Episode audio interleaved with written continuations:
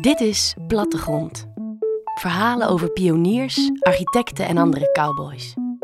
Over plannen voor de toekomst, torenhoge ambities en over het spoor soms volledig bijster zijn. Ik ben Nienke de Larivebox. Babette, jouw verhaal gaat over een groot maatschappelijk probleem, de vluchtelingencrisis. Er wordt natuurlijk ontzettend veel gediscussieerd. Waar kunnen de vluchtelingen terecht? In welk land? Maar jouw verhaal gaat eigenlijk een stap verder. Want als we vervolgens hier zijn, waar kunnen ze wonen? Ja, en wanneer ze dan in Nederland zijn, dan worden ze opgevangen in tenten en sporthallen, gevangenissen. Maar dat is natuurlijk niet een plek om te blijven. Je wil een echt huis hebben. Maar er is al woningnood in Nederland, dus waar moet dat gebeuren? Het is in veel gemeenten een immense operatie. Het huisvesten en opvangen van de duizenden vluchtelingen die naar Nederland komen. Het kan niet anders dan dat voor die tijdelijke opvang sporthallen of tentenkampen worden gebruikt. Het jaar 2015 werd de grootste vluchtelingencrisis sinds de Tweede Wereldoorlog genoemd. Sinds de noodkreet van het kabinet gisteren zijn in verschillende gemeenten zo'n 2000 opvangplekken geïmproviseerd. Omdat de bestaande opvang vol zit. Ook hier in Zeist is vanaf vandaag in deze sporthal plek voor 150 vluchtelingen. Voor zeker drie dagen. Maar dat zijn geen blijvende oplossingen. Dit kan en moet anders. Zo dacht ook de Rijksbouwmeester Floris Alkemade. Omdat het in mijn ogen niet zozeer een vluchtelingencrisis was, als eigenlijk wel een huisvestingscrisis. In deze aflevering hoe ontwerp je een menswaardig onderkomen voor een vluchteling? Voor de duidelijkheid, wat doet een Rijksbouwmeester? Die geeft gevraagd en ongevraagd advies aan de overheid over architectuur. Maar daarnaast hou ik me ook altijd bezig van hoe kunnen we nou maatschappelijke vragen koppelen aan ontwerpkracht. En daarvoor organiseren we prijsvragen om eigenlijk ontwerpers op te roepen wat verder na te denken over hoe we wonen en hoe we allerlei andere zaken in onze steden kunnen gaan aanpakken.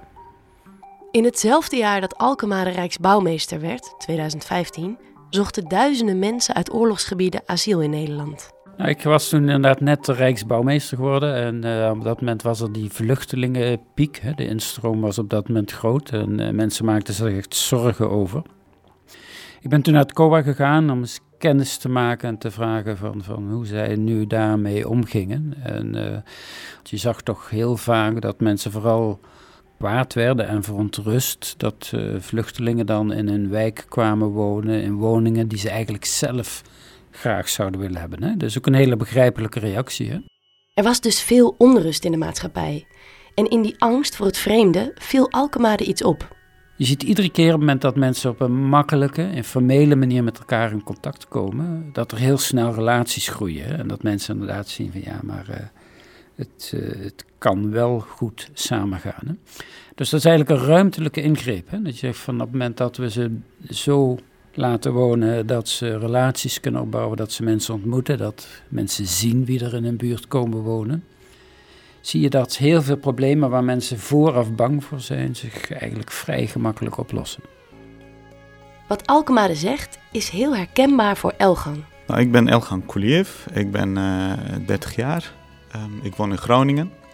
Ik was bijna 12 toen, wij, uh, toen ik samen met mijn ouders en mijn broer naar Nederland vluchtte vanuit uh, Azerbeidzjan. En uh, toen kwamen wij terecht in een, uh, na alle procedures die je dan moet volgen als vluchteling, kwamen we terecht bij de eerste bestemming. Dat was as asielzoekerscentrum in Groningen. Dat is een voormalige zustersflat in een welvarende wijk Helpman. midden in een, in een wijk, dus dat was heel erg prettig wonen. Um, wij kregen twee kamers, twee kleine kamers van nog geen 10 vierkante meters.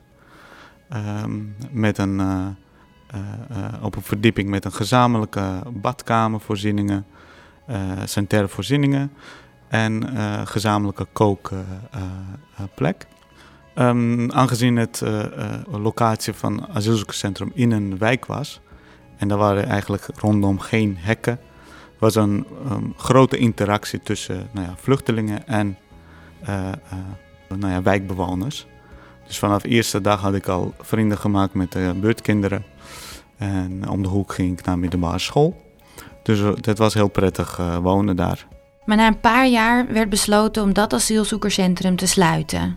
Zijn we overgeplaatst naar een asielzoekerscentrum in Oude Pekela. En Oude Pekela, um, nou, volgens statistieken is dat een van de armste dorpen van Nederland. En, uh, en het asielzoekerscentrum was zelfs niet eens in een dorp, maar in, in een weiland naast Oude Pekela, dorp. Um, het was van Groningen naar Oude Pekela was een grote, grote shock eigenlijk. Want we zaten in het... In Groningen zat je midden in de stad, midden in een woonwijk. Uh, met alle voorzieningen. En daar kwam je terecht in een weiland. Had je wel meer privacy, want je had veel meer uh. Maar interactie met het dorp, dat was het niet. En dat zorgde voor spanning. Onrust in het Groningse Oude Pekela. De spanning tussen de dorpsbewoners en de bewoners van het asielzoekerscentrum is de afgelopen dagen behoorlijk hoog opgelopen. Op bevrijdingsdag kwam het op de kermis tot een vechtpartij tussen een groep asielzoekers en minderjarige inwoners van het dorp. Maandagavond namen boze inwoners wraak voor de vechtpartij en belaagden het asielzoekerscentrum. Een ruit van de medische post van het gebouw werd daarbij ingegooid. De opgetrommelde agenten wisten de groep uiteindelijk terug te dringen. Toen er nog eens extra politie arriveerde, hielden de meeste demonstranten het voor gezien. Elgan heeft wel een verklaring waarom het niet boterde tussen de vluchtelingen en de dorpsbewoners. Asielzoekcentrum functioneerde als losstaande dorp. En daarnaast sprak iedereen natuurlijk met Groningse dialect. Dus dat was ook nog eens uh, uh, uh, moeilijk te, te, volgen, zeg maar, moeilijk te begrijpen, mensen vanuit Oude Pekela. Dus er was eigenlijk geen interactie, omdat, omdat het van beide kanten niet werd geaccepteerd. Dus vanuit dorpsbewoners werd het niet geaccepteerd omdat ze niet onderdeel maken van de gemeenschap. En vanuit de vluchtelingen, ja, die krijgen niks mee. Die, hebben dus, die wonen in een eigen wereldje. Uh, die krijgen niks van de Nederlandse normen en waarden. Hoe, functioneert de Nederlandse gemeenschap? Dus het was ook voor, voor de vluchtelingen heel lastig om zich uh, thuis te voelen. En ik denk dat het, dat de reden was dat het voor heel veel problemen zorgde in die tijd. Zoals Alkemade al zei, het is vooral een huisvestingcrisis. Want wat doe je als er geen huizen beschikbaar zijn? En bij het COA zei ze van ja, maar hè, de, de, ons alternatief is dan dat we wat dan containerwoningen heet eh, neer gaan zetten. Hè. Dat zijn meestal die metalen dingen. Ze zien er ook niet uit, eerlijk gezegd. Hè. Dus, uh, en ze zei op het moment dat we die er neerzetten, willen mensen het eigenlijk zo snel mogelijk ook weer kwijt. Dus dat is geen, geen fijne oplossing. Waarbij ook nog komt uh, dat uh, die dingen die zijn duur, maar ze zijn vooral duur omdat je ze ook moet vervoeren, omdat je ze moet opslaan, omdat je ze iedere keer weer van water, gas en elektriciteit moet voorzien. Dus eigenlijk is maar een derde van de kosten zit in de kwaliteit van de woning en twee derde zit in al het gedoe eromheen. Dus toen ontstond eigenlijk ter plekke het idee van, nou misschien moeten we daar eens echt een ontwerpopgave van maken. Kunnen we tijdelijke woningen maken? die heel flexibel inzetbaar zijn. Maar die er A, ook heel veel beter uitzien. En die uh, daardoor bij mensen of bij steden of in wijken waar je ze neerzet... niet meteen de reactie oproepen van ja, maar hoe eerder ze weg zijn, hoe beter. En zo ontstond het plan om daar een prijsvraag voor uit te zetten. Wereldwijd zijn er meer dan 65 miljoen mensen op de vlucht. In het najaar van 2015 vragen duizenden mensen per week asiel aan in Nederland. Talloze opvangplekken worden door het COA onder stoom en kokend water gecreëerd. Niemand hoeft op straat te slapen. Dit is een promotiefilmpje van de prijsvraag Home Away from Home. Oplossingen die flexibel, duurzaam, betaalbaar en sociaal zijn. Zowel voor nieuwbouw als voor de transformatie van leegstaande gebouwen. Nederland is niet vol, maar staat leeg. Vroeger hielden ontwerpers zich veel meer bezig met maatschappelijke problemen.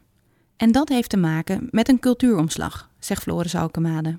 Als je kijkt naar het begin van de woningbouwwet, hè, het begin uh, van de 20e eeuw, uh, toen was een soort sociale agenda ook een heel duidelijke politieke agenda waaraan ontwerpers gekoppeld werden.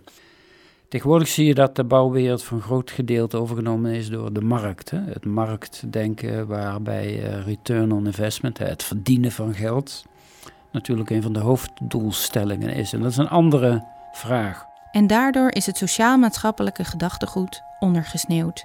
En ik vind dat, vind dat jammer. Ik denk dat daardoor de, de, de taak van architect, alsof het alleen maar over mooi en lelijk zou gaan en zo goedkoop mogelijk bouwen, alsof dat het belangrijkste is. En daarom uh, proberen wij dus vanuit ons atelier Rijksbouwmeester van het College van Rijksadviseurs, waar ik voorzitter van ben, te agenderen van kunnen we die maatschappelijke vragen nou ook als een ontwerpvraag gaan agenderen, waardoor je de denkkracht en de verbeeldingskracht van ontwerpers veel breder kunt gaan inzetten. Honderden ontwerpers stuurden ideeën in voor de prijsvraag A Home Away from Home. Deze creatieve oplossingen voor de opvang van asielzoekers helpen ook andere woningzoekenden, zoals. Het was niet alleen de bedoeling om iets te ontwerpen voor asielzoekers, maar de woningen moesten ook voor andere doelgroepen interessant zijn. Denk bijvoorbeeld aan starters, studenten, alleenstaanden en ouderen. Een veld was van we Nederland hebben ontzettend veel leegstand, hè? leegstaande kantoorgebouwen, schoolgebouwen, etc. Bedenktechnieken hoe je daar makkelijk goede goedkope woningen in maakt, waar mensen ook veel zelf aan kunnen doen. En een tweede categorie van de tijdelijke verplaatsbare woning, maar die er dan zo goed uitziet dat je eigenlijk dat verplaatsen veel minder vaak hoeft in te zetten. En die flexibiliteit kun je natuurlijk ook heel mooi koppelen aan andere vormen van verduurzaming. Bij het maken van woningen van beton en staal komt veel CO2-uitstoot vrij, zegt Alkemade. Dus de duurzaamheid zit in de materiaalkeuze, maar ook in de vormgeving. Hè? Dus op het moment dat je woningen maakt waarvan de buurt zegt van ja, maar dat ziet er eigenlijk prachtig uit. En als je het ook zo programmeert van niet alleen asielzoekers, maar ook starters op de woningmarkt, zodat de groep gemengder wordt. Dan is dat ook een vorm van duurzaamheid, omdat dan die woningen, die units, langer kunnen blijven staan. Dus het werkt uh, op een prachtige manier samen. En uh, het is ook heel mooi om daar ontwerpkracht op te richten. Want ontwerpers kunnen op dat soort gebieden echt met nieuwe ideeën komen. En iemand die meedeed aan de prijsvraag was Elgan. Als klein kind was ik altijd uh, al heel creatief bezig. Vanaf jaar of drie of vier heeft mijn moeder mij ingeschreven bij uh, schilder- en kunstcursussen. En nadat we gevlucht zijn, um, uh, had ik geen mogelijkheid meer om dat te blijven doen. En al die tijd als zeg maar nog uh, wonend in een asielzoekerscentrum miste ik dat gevoel om creatief bezig te zijn. Dus heb ik later besloten om uh, architectuurstudie te gaan volgen. Om uh, architect te worden.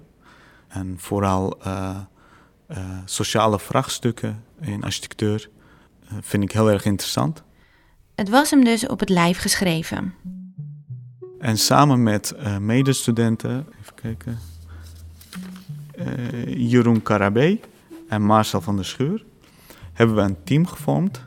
Dit team bestond uit drie soorten nieuwkomers. Jeroen zijn vader is hier dus in jaren 80 gekomen.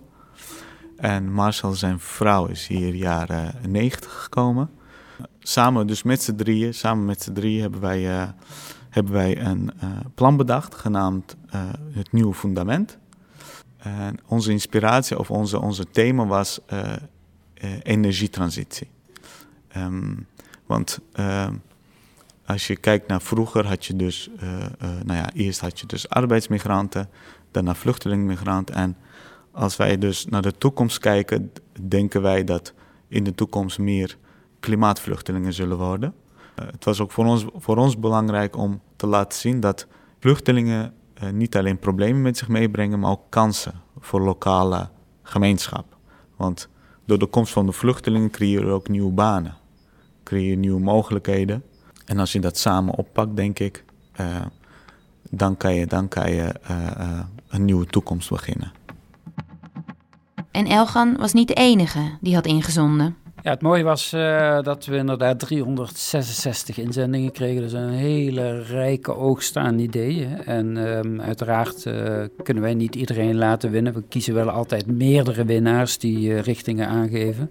Uit twaalf plannen die verder uitgewerkt mochten worden, koos de jury uiteindelijk zes winnaars. Ik vond het wel mooi, want we hebben toen een aantal prototypes schaal 1 op 1 gebouwd voor de Dutch Design Week in Eindhoven. Maar dat ook heel veel mensen naar ons toe kwamen van zeiden, ja, maar eigenlijk is dit ook wel een hele leuke vakantiewoning. Hè? Van, kunnen we daar ook niet voor gebruiken? Dus je ziet dat uh, op een gegeven moment je louter door het beter te ontwerpen, door aan de vormgeving en een soort architectonische kwaliteit aandacht te geven, het dat, dat uh, dogma van ja, het is uh, goedkoop, het is tijdelijk, dus is het ook lelijk, dat dat totaal verdwijnt. Hè? Dat mensen het ineens ook beginnen te herkennen als iets wat heel aantrekkelijk is. Hè? En dat is wat ontwerpkracht kan doen. Meerdere winnaars zijn intussen in gesprek met opdrachtgevers. De prototypes worden werkelijkheid. De gemeente Leiden bestelde 100 woningen van het winnende prototype Wooden Evolutionary Buildings. En Babette nam een kijkje. Samen met Rijksbouwmeester Floris Alkemade, de ontwerper van de woning Juriaan Knijtijzer van Vins Buildings en Christoffel Klap, directeur van woningstichting Ons Doel. Hoi. Hallo. Hallo. Hoi. Nou, daar zijn we. Oké. Okay. We zijn al net bezig met uh, schoonmaken, et cetera. Dus, maar dat, dat is het enige. Hoe lang woon je hier? Uh, sinds uh, eh, 27 februari.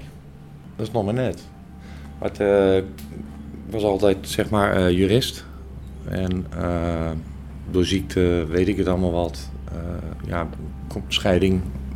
Ja, kom je hier dan toch in zo'n situatie. Ja, het is niet anders. Zo biedt deze woning wel een tijdelijke oplossing voor mensen zoals Kenny. Het zijn een soort op elkaar gestapelde, chique houten zeecontainers. Ontwerper Juriaan Knijtijzer. Ja, hij is helemaal gemaakt van massief hout. Dat is een belangrijke eigenschap. Het is een, een modulaire woning. Um, en uh, in dat uh, massief hout slaan we ook CO2 op aan de uh, en dat is natuurlijk belangrijk als je over duurzaamheidsdoelstellingen uh, het wil hebben. Aan de voorkant hebben we een uh, grote pui gemaakt, zodat er veel licht naar binnen kan komen. Aan de achterkant zit er een galerij die net even wat breder is, waardoor mensen dat ook kunnen gebruiken om eventueel te zitten of het als balkonnetje te gebruiken. Um, en verder is het inderdaad relatief basic. Er zit een badkamertje in en een keukentje in. En ja, dan, daarmee functioneert hij. Hij is ongeveer 30 vierkante meter groot. 30 vierkante meter, maar alles zit erin. Ja, het is allemaal, uh, oh, allemaal aanwezig. Zeg maar douche, um, uh, wasmachine, wasrek, wasmand. Gewoon een net toilet. Eigenlijk precies wat je nodig hebt. Ja, meer, meer, meer is het ook niet. Het is, het is basic, maar de basisvoorzieningen. Maar allemaal wel superkeurig. Ja. En dan is Christoffel Klap, directeur van woningstichting Ons Doel, nog nieuwsgierig naar iets. Wat mis jij het meest in de, deze eenkamerwoning? Wat... Uh, nou, nou, eigenlijk niks. Niks. Nee, eigenlijk niks. Wat ik wel mag opmerken, als hier uh, zware vrachtwagens voorbij komen, dan ja. dat, dat, dat voel je wel heel duidelijk hoor. Ja. ja. Maar daar kan ik, dat is ook wel grappig dat je dat, of niet grappig, het is vervelend dat je er last van hebt. Uh, dat komt omdat we hier een, een, bijzondere fundering hebben toegepast die niet met palen de grond ingaat. Normaal zou je hem op een paalfundering zetten en dan staat hij ook veel steviger en dan voel je dat veel minder. Maar uh, hier hebben we hem op staal gefundeerd, letterlijk en figuurlijk. Dus dat is, uh, betekent dat er betonplaten onder liggen waar een staalconstructie op zit.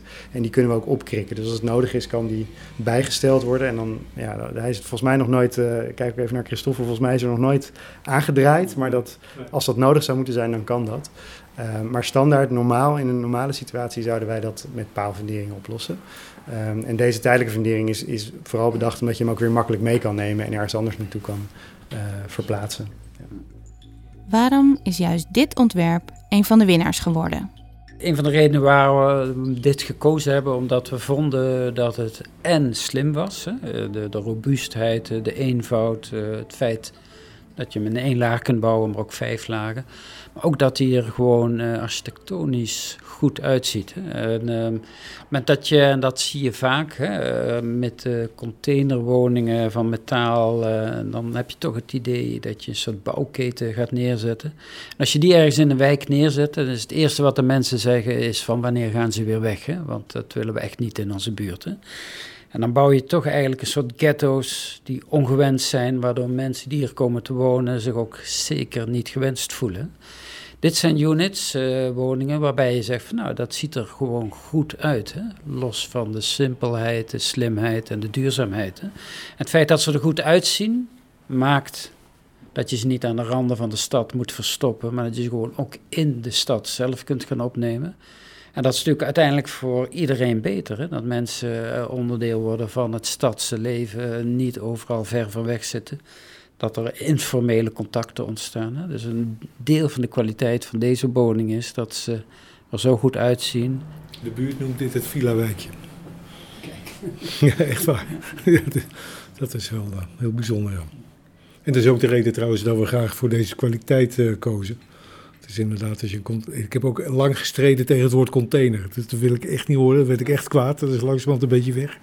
Maar ik vind het echt uh, volwaardige woningen met een prachtige uitstraling. En we wilden voorkomen dat uh, de extra woning voor statushouders en voor maatschappelijke opvang mensen zouden leiden tot langere wachtlijsten. Ze hebben gezegd, nou dan moeten we snel woningen toevoegen. En dan is dit wel de manier. We vonden het allemaal nog te lang duur, maar binnen anderhalf jaar stonden ze. Dat, dus dat is echt iets anders als een, uh, als een nieuwbouwproject waar je minimaal vier, vijf jaar mee bezig bent. Dus het, het, ja, binnenkort uh, dit jaar uh, zullen ze verplaatst worden. en daar is lang niet iedereen gelukkig mee.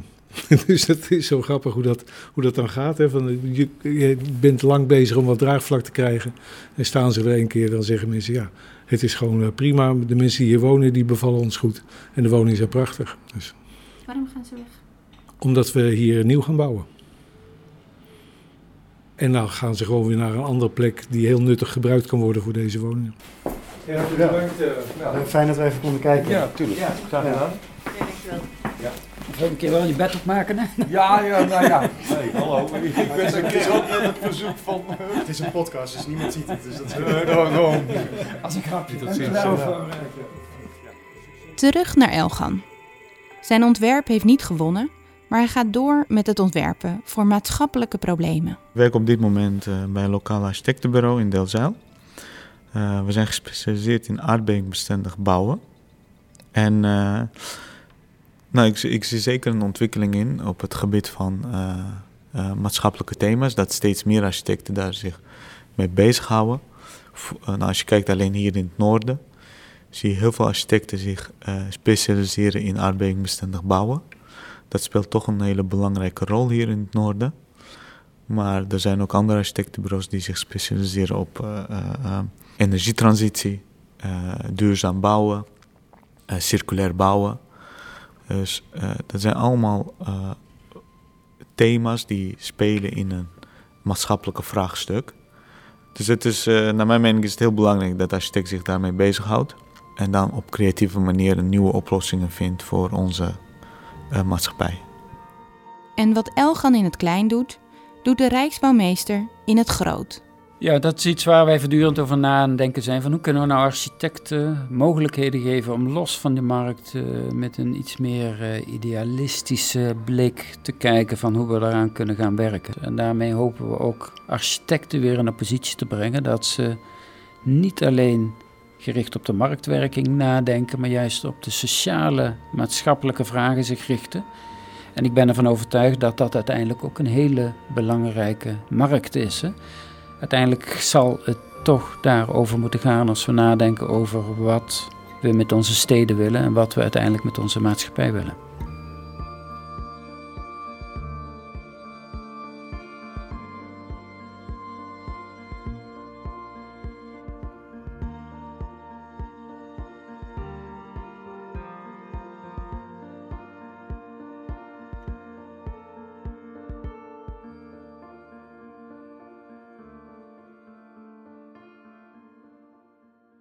Plattegrond is een productie van Klank en wordt mogelijk gemaakt dankzij een financiële bijdrage van Stichting Archicienza, Fonds voor Architectuur en Wetenschap.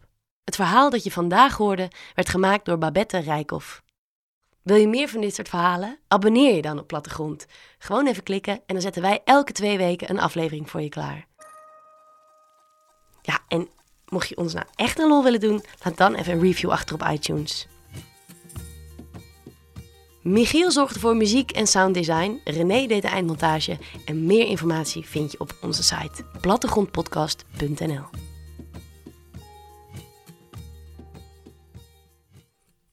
In de volgende aflevering van Plattegrond. Uh, ik ben Laura Stralen. Uh, mijn naam is Elle Roundal. Wij, wij zeiden we willen graag iets um, ontwerpen wat dan kan gebouwd worden en wat iemand helpt op de wereld. En toen kregen we heel veel kritiek. Um, nou ja, ze zeiden uh, stop maar beter nu. Um, daarmee, want uh, dit gaat sowieso niet goed komen met jullie.